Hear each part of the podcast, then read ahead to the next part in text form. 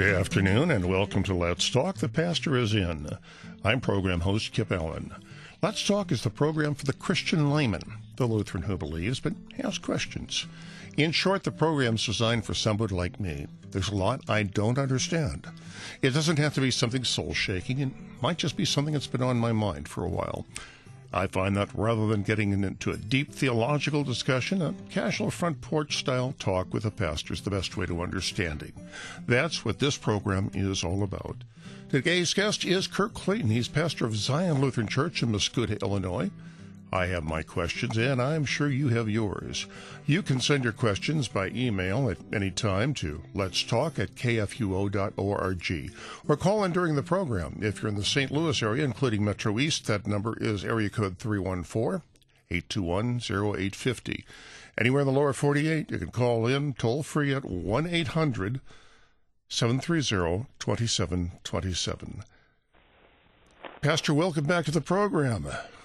Thank you. It's good to be back with you. It is. It is indeed. Uh, these are. I, I, love this program because there's there's always questions. Believe me. Sometimes I wonder about myself. You know, is is my faith strong enough? And as it says, you know, there are things. I I I I, I am a Lutheran. I believe the Lutheran doctrine. I believe in the confessions, but boy, there's things I don't understand. And one of the things I wanted to talk to you about was a, um, a, topic of a conversation I had with my wife a couple of days ago. We were talking about the current situation with COVID and the cities going up in flames, things like that. And I had said something to the fact of, well, when things get back to normal, and my wife said to me, This is the new normal it's going to be like this in the next couple of years or so. Oh. I certainly hope she's wrong. I, mean, I, I I don't know your wife, and I'm sure she's a wonderful woman. But on this point, I I hope that uh, there is a different uh, level of normality that we can resume sometime in the in the uh, in the future. But uh, go ahead, setting the situation up there. yeah. Well, I think she she was specifically referring, I think, more to the COVID situation, yeah. where she was saying uh, we're probably going to be wearing still wearing these masks a couple of years from now, or maybe even more. Uh, and I'm looking at going through the Bible and and just from my own experiences that there have been times when what we have considered normal has suddenly been turned on its head, and we have to face a new situation. And as I said, I think the Bible is full of situations like that, whether it's uh, the fall of, uh, say, Judea or Israel, or uh, the, uh, the, the coming of uh, Moses with the out of the uh, land of Egypt. But there are things that happen that sometimes our whole world gets turned upside down. And I, I want to try to approach that, at least initially, from a pastoral point of view. What do you think is happening?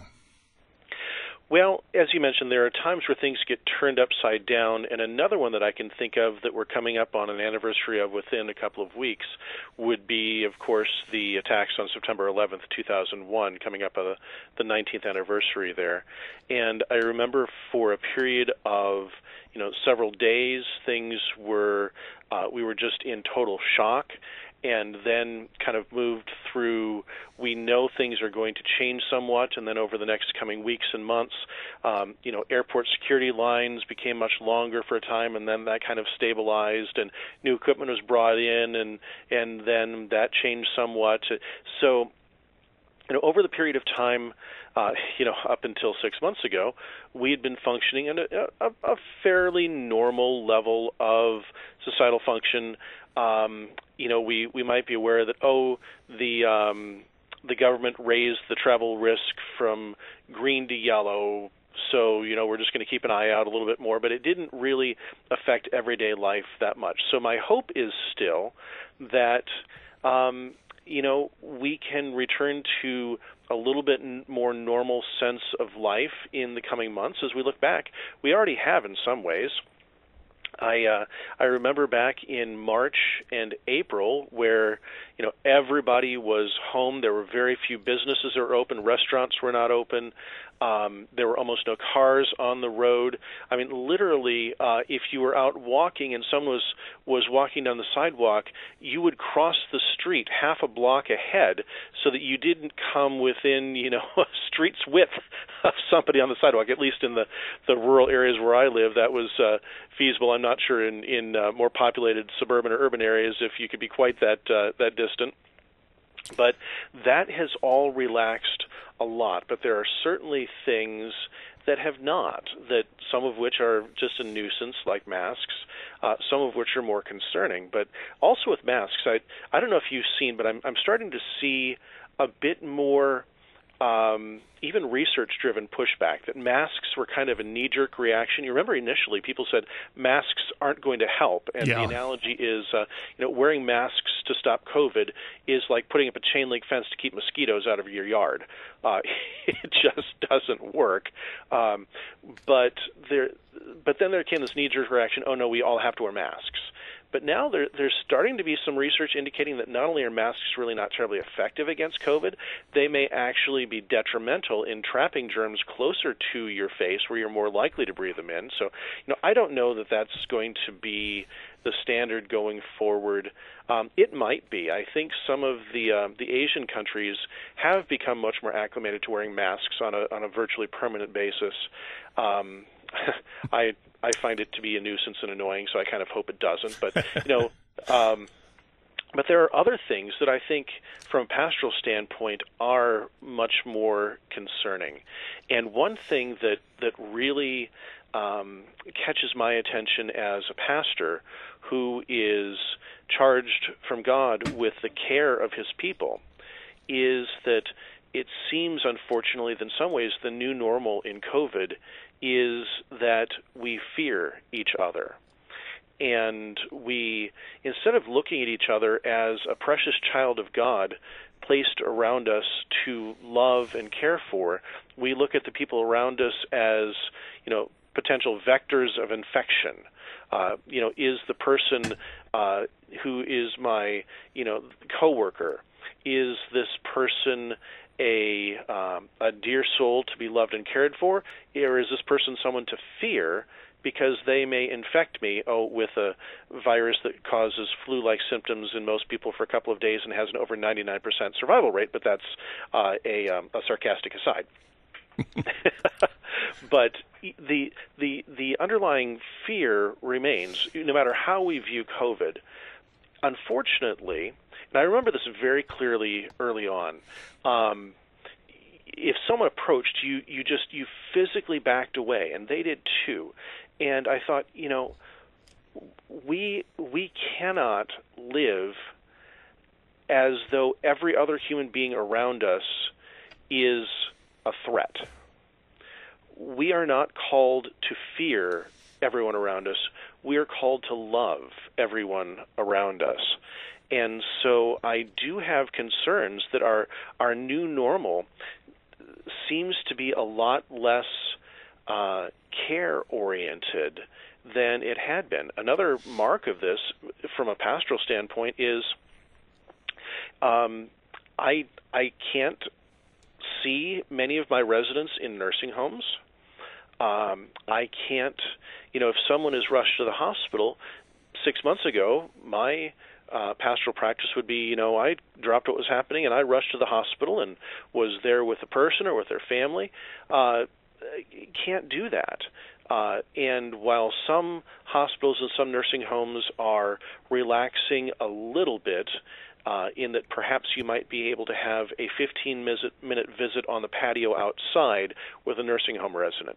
You might be able to, some hospitals are allowing, you know, one visitor per patient to actually come into the hospital. Still, there is a, um, a very much arm length view toward care. And um, this, you know, I, I, I hesitate to say we can't allow this to become the new normal, but this is something that is very concerning if it is allowed to become the new normal, because God does not put us together to stay uh, you know, six feet apart at all times from all people, or to forsake those who are in the nursing homes, or to uh, not visit those who are in the hospital in their times of need. When we are in need, we don't need separation, we need support. And that can best be done in person. Phone can do so much, but you you can't convey the fullness of your your presence and God's God's gift of, of a brother in Christ over the phone. Uh, and so, one of my big concerns about the potential new normal is the way that we view each other. We we cannot live in isolated fear from the fellow uh, human beings created in His image that God has placed around us. They are our brothers and sisters in Christ to love, not to look at with dread as a possible source of infection. Well, I know in my church, uh, I have a I'm a member of a very small congregation, so social distancing is not really a problem at services. Uh, but you know, when they come by to pick up the uh, collection plate, the, the collection, the uh, usher is wearing the mask. Uh, we've made some big changes in how the uh, the Lord's Supper is presented. Uh, the pastor is wearing gloves. The of course wearing a mask, and he, the, the, you only allow like three or four people up to the up to the banister at a time to receive the host. So, you know, this is one change that we have made. Uh, and, you know, I can see your point. Uh, it, it, bothers me that we're losing the sense of community that we have had as members of, of God's community, as Lutherans, as, as members of the, uh, of the church. And this is going on and on and on. And, you know, you talked about earlier about uh, do the masks work? Do they not work? The problem is, is that there are experts on both sides. Some right. say, yeah, and personally, I, I I have some serious doubts as to the efficiency of the masks, but I wear one. I could be wrong.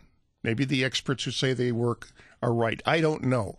So I'm going on the conservative approach. Mm-hmm. And so I, I, wear one, if only out of uh, courtesy to people around me who might who might think otherwise. Uh, it doesn't harm me to wear it. Uh, I do it voluntarily. I, I, would certainly have some problems if uh, the government would say you have to, as is the case in certain jurisdictions. In, in Illinois, for example, you have much more strict res, uh, regulations than we do here in the state of Missouri. And uh, that's something I look at as well. And sometimes the, the new normal can creep up on us and we don't really anticipate it.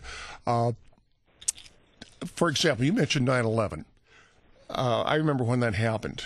Uh, my late wife, that particular day, was uh, flying to visit some friends in um, in Washington State, and so she got off. Well, she actually was a little bit. there were the problems because all the airliners were everything was grounded.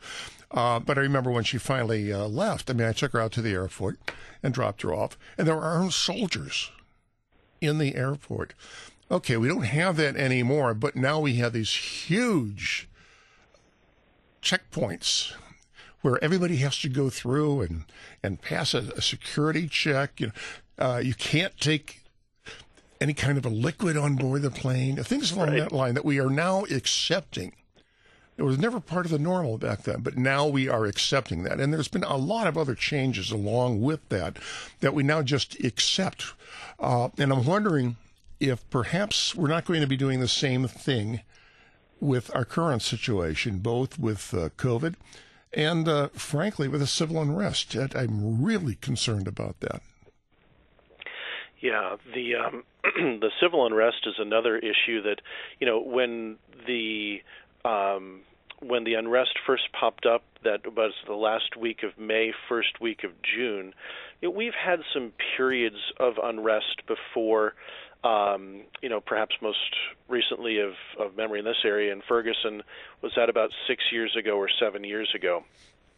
And that went on for a period of uh, a couple of weeks and then uh, kind of came to a resolution, and there's been some rebuilding since then. Um, but yeah, I, I certainly didn't think in mid June that we would still be talking about you know, new places of uh, unrest popping up, and even in, for example, is it Portland, almost continual unrest. You know, two months, uh, almost three months later.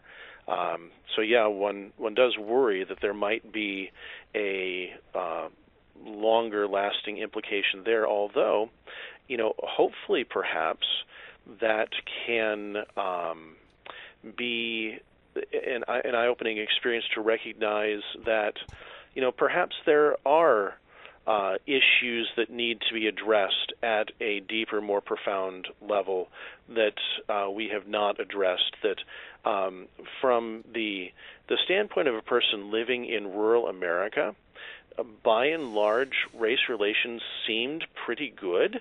Um, and there seemed to be uh, not nearly perhaps the, the personal animosity in racism that had been um, notable 50 years ago, 70 years ago. But uh, you know, perhaps there are some things that are coming to attention that that do need the church's attention and need to be addressed. Um, that perhaps we can um, still find ways to work towards a uh, a better, more unified society in the way that God would have us to uh, see all of our fellow brothers and sisters as uh, uh as precious children of God. Well, what, so, one of the things that we're seeing nowadays, uh, another one of these changes that's creeping up on us. Uh, I remember, you know, everything from the riots from Watts to uh, the uh, uh, the Rodney King beating, other things like that. but in that case, the authorities tended to move in rather quickly to try to restore order. That's not the case now. We're seeing where local authorities are sometimes siding with the rioters or simply ordering their police to stand down and let it and let it pass. And that is a new development that really I, I really keep my eye on. Another new development, and we're coming up on this in just a, a couple of weeks, will be the anniversary of uh, Dr. Martin Luther King's I Have a Dream speech, mm-hmm. where he preached the universality of humanity. You know, if he gave that speech today, I think he would be denounced as an Uncle Tom. What we're looking at now is a resurgence of balkanization or tribalization, where we no longer identify ourselves as being part of the body of Christ, part of the body of humanity as American citizens. We're, we're looking at each other now as members of a different group and that are not getting along, uh, that are hostile to one another. And we're seeing a lot of bloodshed because of this. And it's been going on and on and on. And as I say, this, the very basic situation has changed from what it had been in the past. And I pray to God this is not the new normal, but I'm afraid it is. And it seems that uh, much of the unrest is driven by a page out of the playbook of uh, radical communism, where you want to divide people, you want to set the um, the wealthy against the the proletariat. You want the proletariat to rise up in violent revolt and overthrow, and so uh, struggles either between classes or between races is kind of a page taken straight out of the communist playbook. Um, which, by the way, tends also to be um, at its foundation atheistic and thus you know completely opposed to Christianity whereas the message of Christianity is one of uh, radical love even uh, when you are not in positions of power or authority. And that tends actually to be um, in a very unexpected way a far more powerful witness than force. Um, peaceful, truly humble um, resistance against tyranny tends to be far more um, notable in the long run, especially, than uh, violence and the use of force. And so uh, I think that a society that tries to move forward through division, a society that tries to move forward by pitting one group against another, that tries to use force to compel a message, um, is it, it may look outwardly successful for a period of time, but ultimately is going to fail and fail badly. Uh, true change doesn't come through, out, through outside force. True change comes through the um, through the heart, which is through the gift of peace which God gives, not through dividing one against another and pitting one group against other groups and using force to compel your way. Um, the much more powerful and the much more subversive uh, way that things actually do change for the good in a society is through the the humble message of unity, love, and forgiveness, as shown us by Jesus Christ. I hope you're right. I mean, I, I know theologically you're correct. Let me rephrase that. Uh, we, we hope we see more of it in society. yeah. I'm, I'm old enough to remember uh, in the. Uh, in the 50s and 60s, I remember remember the separate drinking fountains. I remember the separate restrooms, things like that.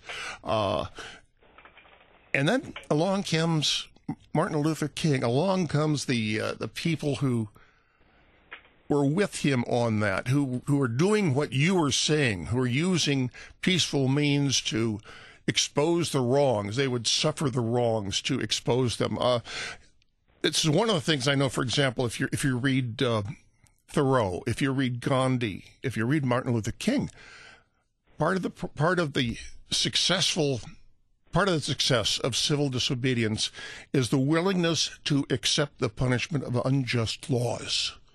And that brings down the public consciousness. And this is what King did. This is what Thoreau did. It's what Gandhi did in many instances. It's Where, what Jesus did. That's what Jesus did. Yeah. what an example. You're, you're right. That's exactly what Jesus did. And he suffered the ultimate penalty for unjust laws. And ultimately, of course, Jesus triumphed. He rose from the dead. My gosh, I mean, what more of a triumph is that? And Dr. King's vision, I think, had an enormous impact. I mean, things are, are much, much different now from what they were in the 60s. And, uh, but I'm looking at it now, and it seems that his message is being forgotten uh, where the uh, you know the, the, famous phrase, "the content of the character, not the color of the skin." Mm-hmm. Well, that's reversed nowadays among among a lot of activists, where you know color blindness is actually a mess is actually racist. Saying that all lives are equal, all lives matter in the eyes of God, that's somehow racist. This is a frightening development, and I'm hoping that it will perhaps eventually fade away, but the pessimist in me, the, the weak soul of me, the old Adam in me, has wonders. Well, I had a very interesting opportunity about a month ago. I was um, giving a presentation for an apologetics group, and the um, the speaker before me was a uh, highly regarded researcher, scholar, sociologist that uh, I have really admired and looked up to his work for a number of years. And um, I had the opportunity to have lunch with him and chat with him after his presentation. And um, he is black, and he mentioned that um, you know, this was about the time where a lot of statues were being torn down and a lot of vandalism was going on. And he pointed out in his presentation that, you know, pulling down a statue from one group's heroes rarely gets you anywhere because then you just have people mad at you who want to pull down statues from your side. And it's it's mutually destructive. Um, now, when we had lunch together, he was able to mention that as a black youth growing up, he definitely faced situations that many white youths would not have in his uh, situation. Now, he was determined, he was extremely hardworking, he persevered, but he mentioned that for him to get a job, um, there were no jobs in his exact neighborhood. Uh, he did not have a car accessible to him, and so he rode public transportation. I think it was an hour each way to get to a job. I think it was at a fast food restaurant, but there just were not jobs in his area, and so. Um, you know, he did not have the same access or the same time that for example, I had where, yeah, I worked in a fast food restaurant when I was the same age, but it was about five blocks away and I had a vehicle. so, um, you know, but through his very humble, peaceful conversation, uh, he was able to bring much more to light in my mind, and I was able to understand much better than any number of statues being torn down ever could have done. Well, the other I had... thing that go ahead. The the other thing that happens with this is, um, for better or for worse, when there is an extreme reaction, there's often an extreme counter reaction, and so um, you know as uh, various protests become more violent, uh, or as property is destroyed or statues are torn down, um, the reaction tends to become stronger too. And so it may be that as you're talking about, you know, what is the new normal going forward? Uh, the new normal may go, going forward may actually not be the actions that we're seeing now. It may actually be a very strong reaction in the opposite direction, which I don't think means a return to, uh, you know, open racism and open double standards as you're talking about with the two water fountains and the two bathrooms. I, I don't know quite what it is, but I would not be surprised actually if the new normal is formed not uh, due to the actions of the riots and the civil unrest we see, but actually the, the new normal going forward is the counter reaction to that. Well, I, had a, I had a, a, a an incident incident too strong too strong a word. I had uh, a conversation some months ago with several of my coworkers, and uh, we were discussing, um, you know, what to do when the cops come. And I said, you, you know, when I was a teen, I said, you know, my, I remember my dad taking me aside saying, look, the cops, you see the cop behind you? Pull over, roll down the window, turn off the ignition. If it's at night, turn on the dome lights and sit quietly with your hands on top of the wheel and wait for the police officer to come up and talk to you. Well, one of my coworkers who was listening was black and said, I didn't know white people got that.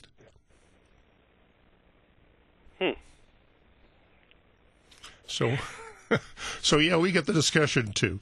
Uh, Pastor Clayton got to take know, a little break here, but we got a lot more to talk about. This is a very important subject. Hi, I'm Pastor Ted Lesh, pastor at Chapel of the Cross Lutheran Church in North St. Louis County, inviting you to listen to our KFUO radio worship broadcasts on Sunday evenings at 6 o'clock. Active worship, preaching, music, and singing are part of every one of our services at Chapel.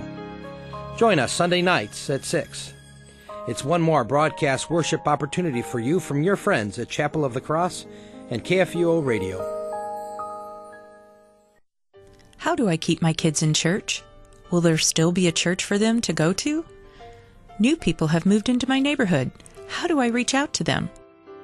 Our challenges are many but it is Jesus who makes disciples for life through his church. Let's come together as the Lutheran Church Missouri Synod to discuss this joyful work. Learn more about the Making Disciples for Life initiative at lcms.org slash making disciples. Again, that's lcms.org slash making disciples.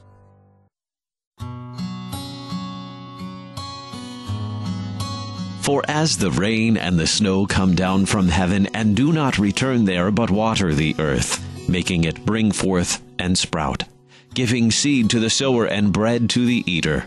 So shall my word be that goes out from my mouth. It shall not return to me empty, but it shall accomplish that which I purpose, and shall succeed in the thing for which I sent it. The prophet Isaiah chapter 55 verses 10 and 11. Begin and conclude your day with the word that accomplishes the purposes for which it is sent. Morning prayer at 7 a.m. and evening prayer at 5 p.m. Weekdays on KFUO. Christ for you anytime, anywhere. The broadcasts of morning prayer and evening prayer are underwritten by Lutherans for Life.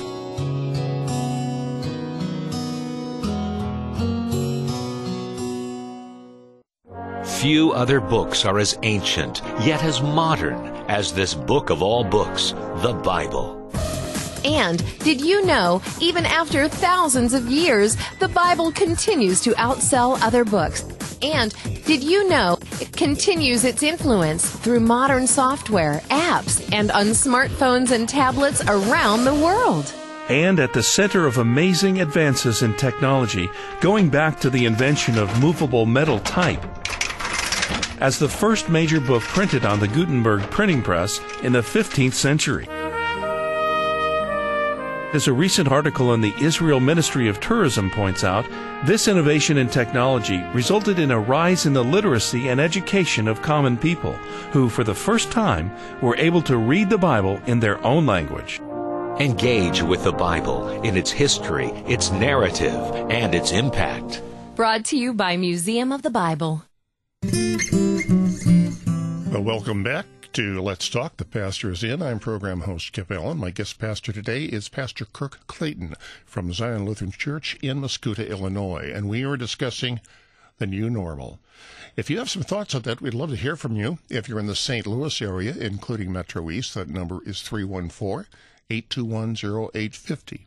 Anywhere in the lower 48, you can call in toll free at 1 800 730 2727, or you can email us at let's talk at kfuo.org. Uh, Pastor Clayton, going along with the with what we had mentioned before, now I will confess that on two separate occasions I have had police officers draw guns on me. Uh, scare the bewillikers out of me, uh, but you know it happens. You know, I'm about as white as you can get, but yeah, it happened. Well, that, that sounds, certainly sounds like a story there that would be uh, worth hearing on a different occasion. But um, yeah, the uh, I wanted to get back though too to what you'd mentioned before the uh, the break that your father had a conversation with you about you know if you're pulled over you know turn on the light um, you know be be respectful but uh, we do need to acknowledge that um, if if I have a police officer pull up behind me and turn on the lights, um, I mean, to be frank, I, I'm a I'm concerned about perhaps getting a ticket. Um, but the thought generally doesn't cross my mind that I might be dragged out of the car and, and taken away in handcuffs. Um, and that's not necessarily the same thought that goes through uh, the minds of uh, other people of our nation when they are pulled over, and um, there there is demonstration of this uh, kind of tongue-in-cheek term of uh, you know being pulled over for, for driving while black. Um, and so the advice your father gave you, you know, is certainly good advice to to anyone in that situation. But um, I mean, I, I think we do need to acknowledge that that I have a little bit different view of police officers because, uh, you know, if I'm pulled over, I, I often think back and think, oh, you know what, you know, I, I I was stepping on the gas a little too heavy there. I was going downhill. Yeah, uh, I hope I don't get a ticket. um, the, the the thought of you know being taken away in in handcuffs doesn't cross my mind. That's not necessarily the experience of of all people. And you know, our our police officers have an incredibly difficult job, but they are not without sin either. And the the entire issue that we're talking about is one rooted in sin. And the uh, there are two things that are not the answer to sin.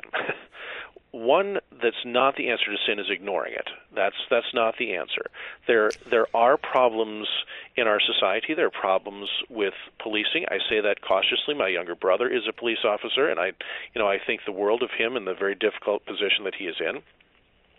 But there are problems with uh, policing. There are problems in many areas of society, and the one incorrect answer to sin to, is to ignore it. The other incorrect answer to sin is to uh, take the response into our own hands. Uh, and so, violence, for example, is not the answer to sin, it's another sin. um, ignoring sin is another sin, but responding violently to sin is also another sin. Uh, the the uh, solution to sin is repentance and forgiveness. Uh, and so that's simply that's not the language of society, uh, and that's not the normal human thought process. That is where the church has such a tremendous gift to give to society that we can not only teach, but we can model and we can enact uh, forgiveness, repentance, and forgiveness in a society that very much needs that. Well, I think one thing uh, we talked about the police uh, the police uh, departments. I personally believe that police officers need to be held to a higher standard than most people. These are people who have authority and power over us, and they have got to be answerable to someone over someone who is is separate from their department. Uh, maybe civilian review boards. I know that's a controversial issue, but yeah, we need to we need to examine this very very closely. I remember, for example, during the uh, with the Rodney King situation, I saw that on tape, and King was not a nice guy. Let's let's say that up front. He was doing some really bad things. But after the he was apprehended and was down on the ground, those police officers continued wailing on him with their batons again and again and again and again. That's wrong.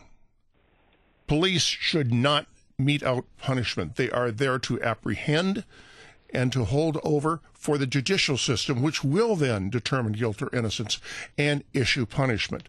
And uh, I, I remember being appalled when the verdict came out uh, acquitting the officers of that. In my mind, there was absolutely no excuse for what had gone on. The fight was over. They were beating the, the, the living daylights out of this guy. Again, not a good guy, but hey, that's not what the cops are for.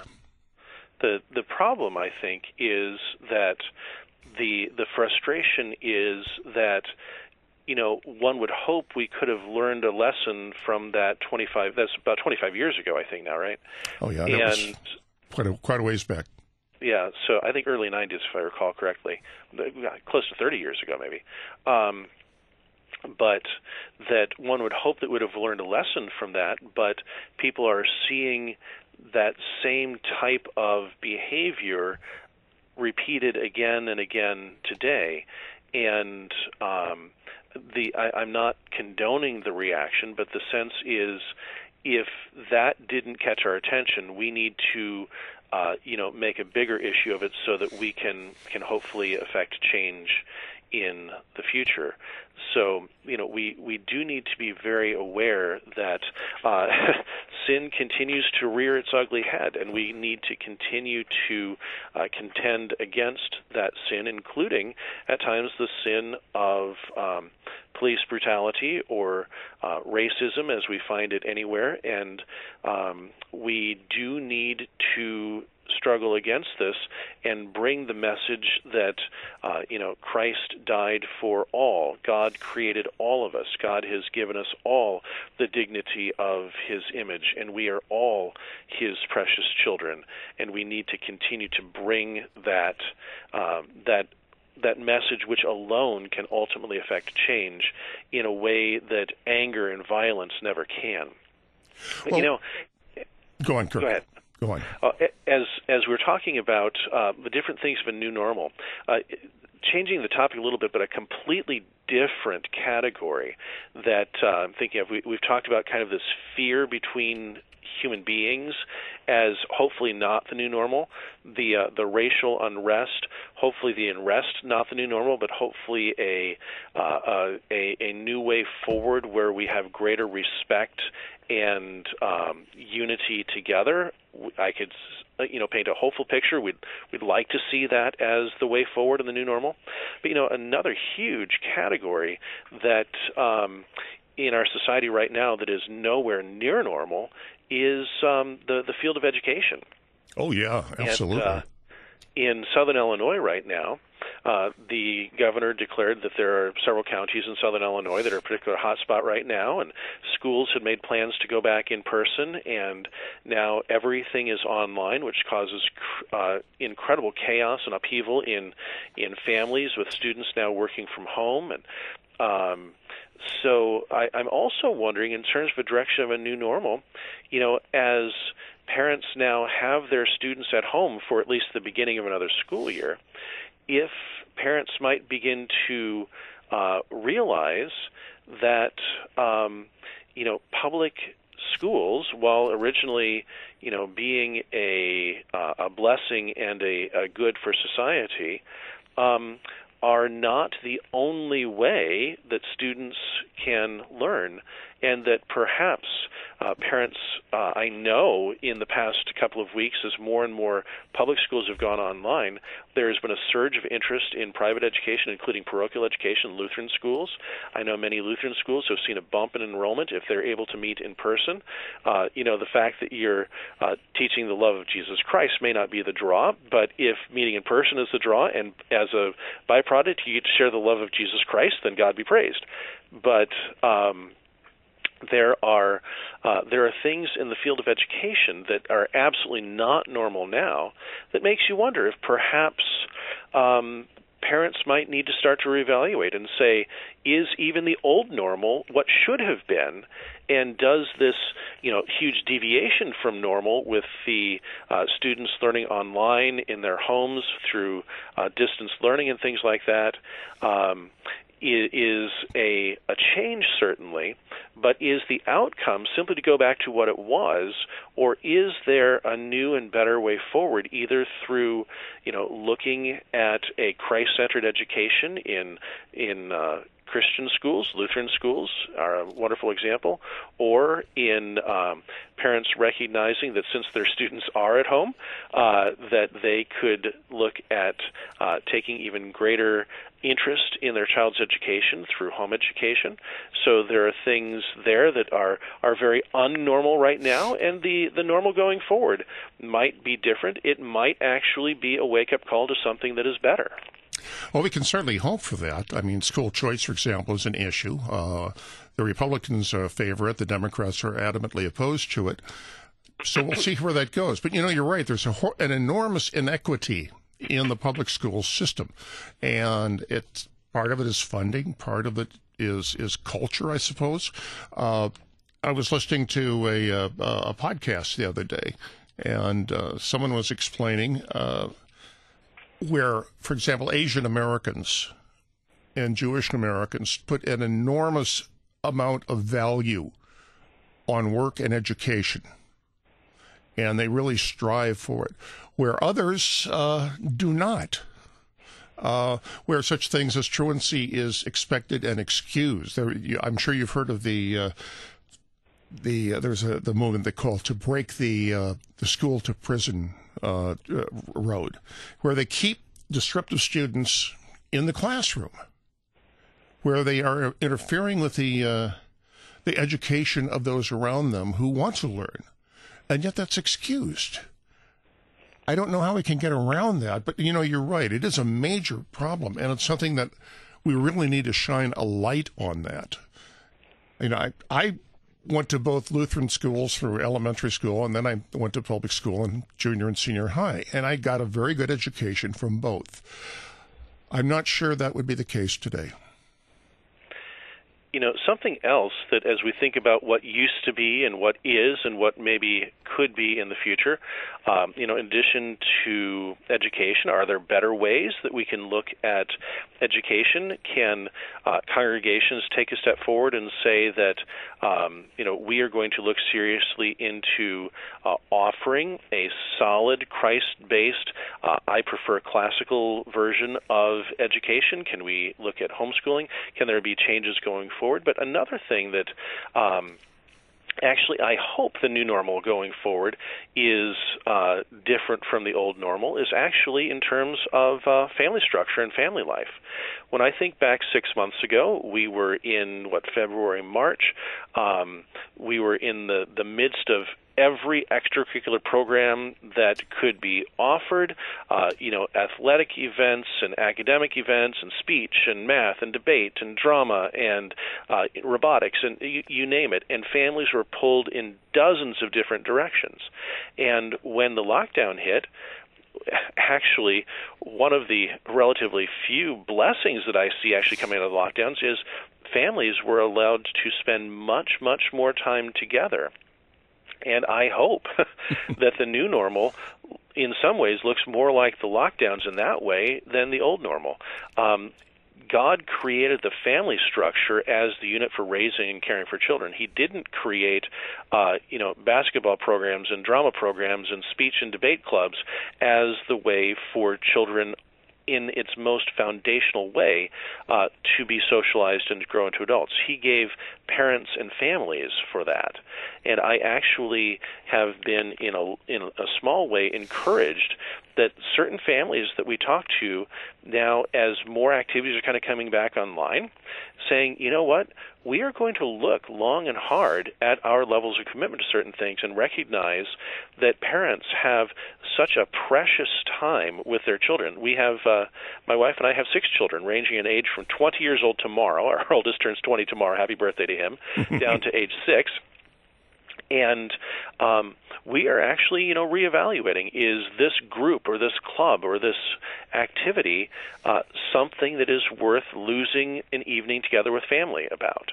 Uh, and I hope that perhaps the new normal coming out of the the COVID restrictions might include a greater emphasis on families being families, families recognizing that when they had the opportunity to go and do adventures together, that was a, a delightful thing that they could do together, that they could um, hopefully spend time in devotion and God's Word together, that they could be a family together. You know, related to that um, one of the things that has been most touchy in the, the COVID reopenings has been restaurants.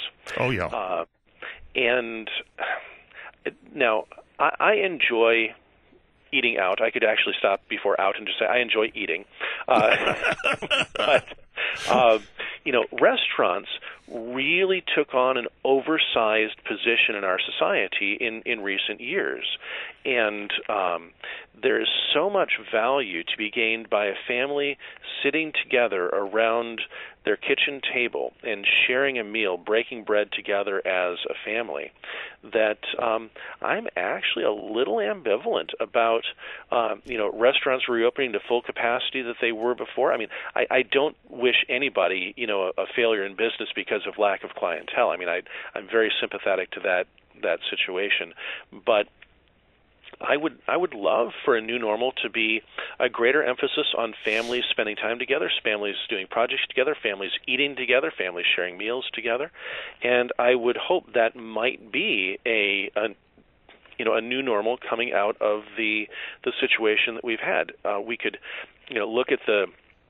all the upheaval and and uh, you know say that you know throw up our hands and say say woe is me. And there's certainly some things that that are very concerning that we've talked about. But you know we might also be able to paint a picture of a a new normal that is, I think, more in line with the the wonderful, gracious plan that God has for us of placing parents and children together as a model of His church and His relationship for us, where we can uh, grow closer together as families than perhaps we had seen in our our vision six, eight months ago. So I think there are some things that we can work towards reshaping towards a new normal that's good, as well as things that we do need to be cautious about and not uh, not slip into. One thing I, I would encourage is we would talk about the homeschooling, or of course now we're doing a remote uh, remote education through through a Zoom classrooms.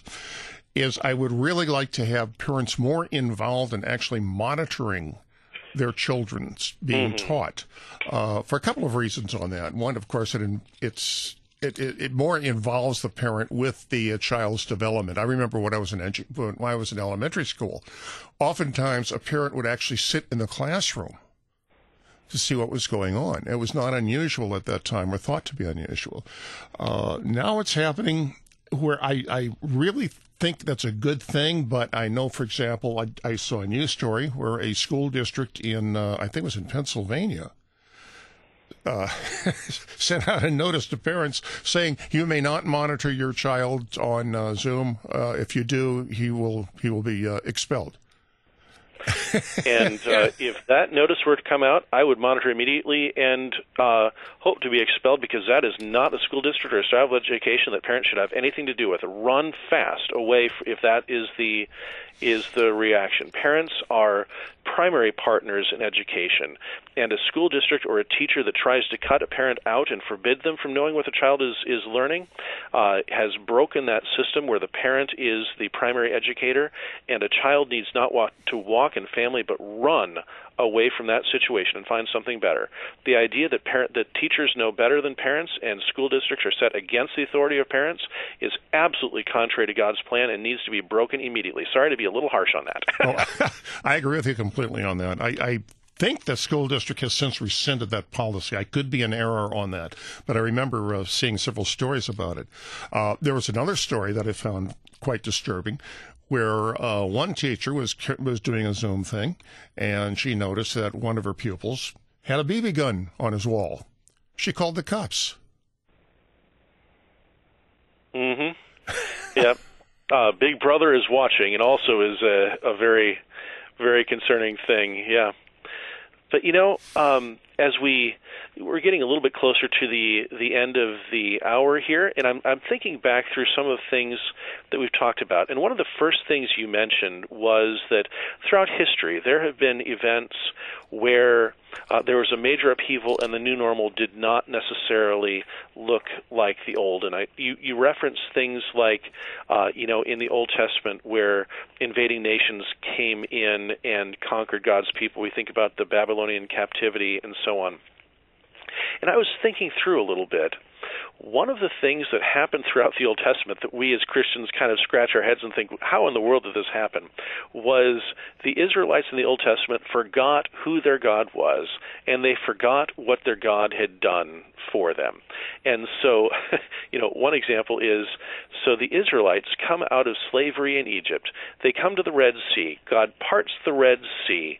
God brings them through on dry ground. God overthrows Pharaoh's host and armies in the Red Sea, leads them into uh, the into the, uh, the the Sinai Peninsula to receive the Ten Commandments and on to the Promised Land. And soon after that, the people seem to forget that God provided for them. There was a new challenge, and then they had no confidence that God, who just brought them through the Red Sea, would still be with them. We see this time and time again throughout the history of Israel that God provides some marvelous means of rescue for his people. And within a few months, a few years, certainly a few generations, that is forgotten, and the people no longer remember who their God is or what their God has done for them, ultimately, then leading to things like the Babylonian captivity. And we shake our heads and think, how could they forget? and yet here we are in a time of upheaval, a time of social unrest, a time with many, many problems and much strife. And we as Christians sometimes seem panicked and, and losing our way. And I think, my goodness, we're in the same position as the Israelites of old. We've forgotten who our God is and what he has done for us. And what has God done for us? Well, in the person of Jesus Christ, he refused to be separated from us. He refused to be removed from our presence.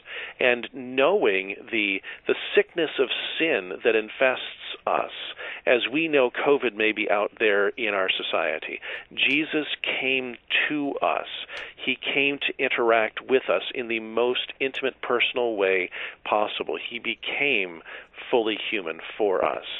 And yes, he was, if we could use the, the analogy, infected by us to the point of death. St. Paul says, He became sin who knew no sin for us, that in Him we may become the righteousness of God. And so Jesus came among us, died, but by His death undid death and destroyed, defeated death And so, as we look around at the world that is in upheaval and in many ways is changing, let's not forget who our God is and what our God has done for us. And we don't need to be terrified stepping out into the world. We don't need to be fearful of our fellow human beings. We don't need to treat people of other races or other backgrounds with distrust and dislike.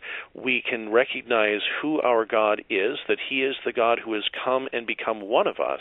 And so we can enter into the lives of our brothers and sisters in Christ around us. And as Christ has loved us, so we can show forth that love to others. And in true love, there is no fear. Jesus did not fear coming among us, even knowing what the cost would be. Jesus did. He came. He lived with us. He was with us. He continues to be with us. And so, regardless of what the new normal is, we can go forth into that confident of who our God is, the God who's become one of us, and what He has done. He has defeated even death for us. So, what do we have to fear? We can face the new normal and even shape the new normal in a way that reflects God's love and compassion for all of His people. Words of wisdom. Very much so. Pastor Kirk Clayton, we are running into the end of the program. We've got about 30 seconds left. Do you have any final thoughts? As always, it's a joy to talk with you and um, wrestle with some difficult issues that may be uh, of question to each of us and to your listeners. And we pray that as we, we seek God's wisdom, not the wisdom of the world, and God's ways, that He will bless the outcome and we can trust that He will lead us forward in His good plan. Amen, amen.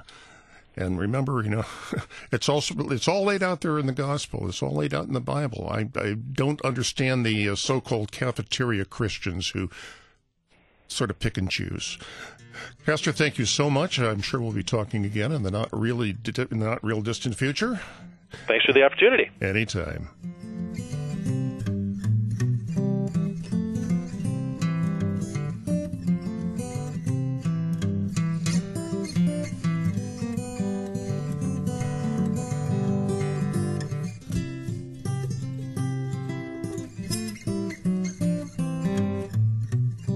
You've been listening to The Pastor is In, a weekly chance to chat with the pastor. Your support is vital for this program to continue. To learn about giving opportunities, call Mary at 314 996 1518. You can make a gift safe, secure, and easily online at kfuo.org.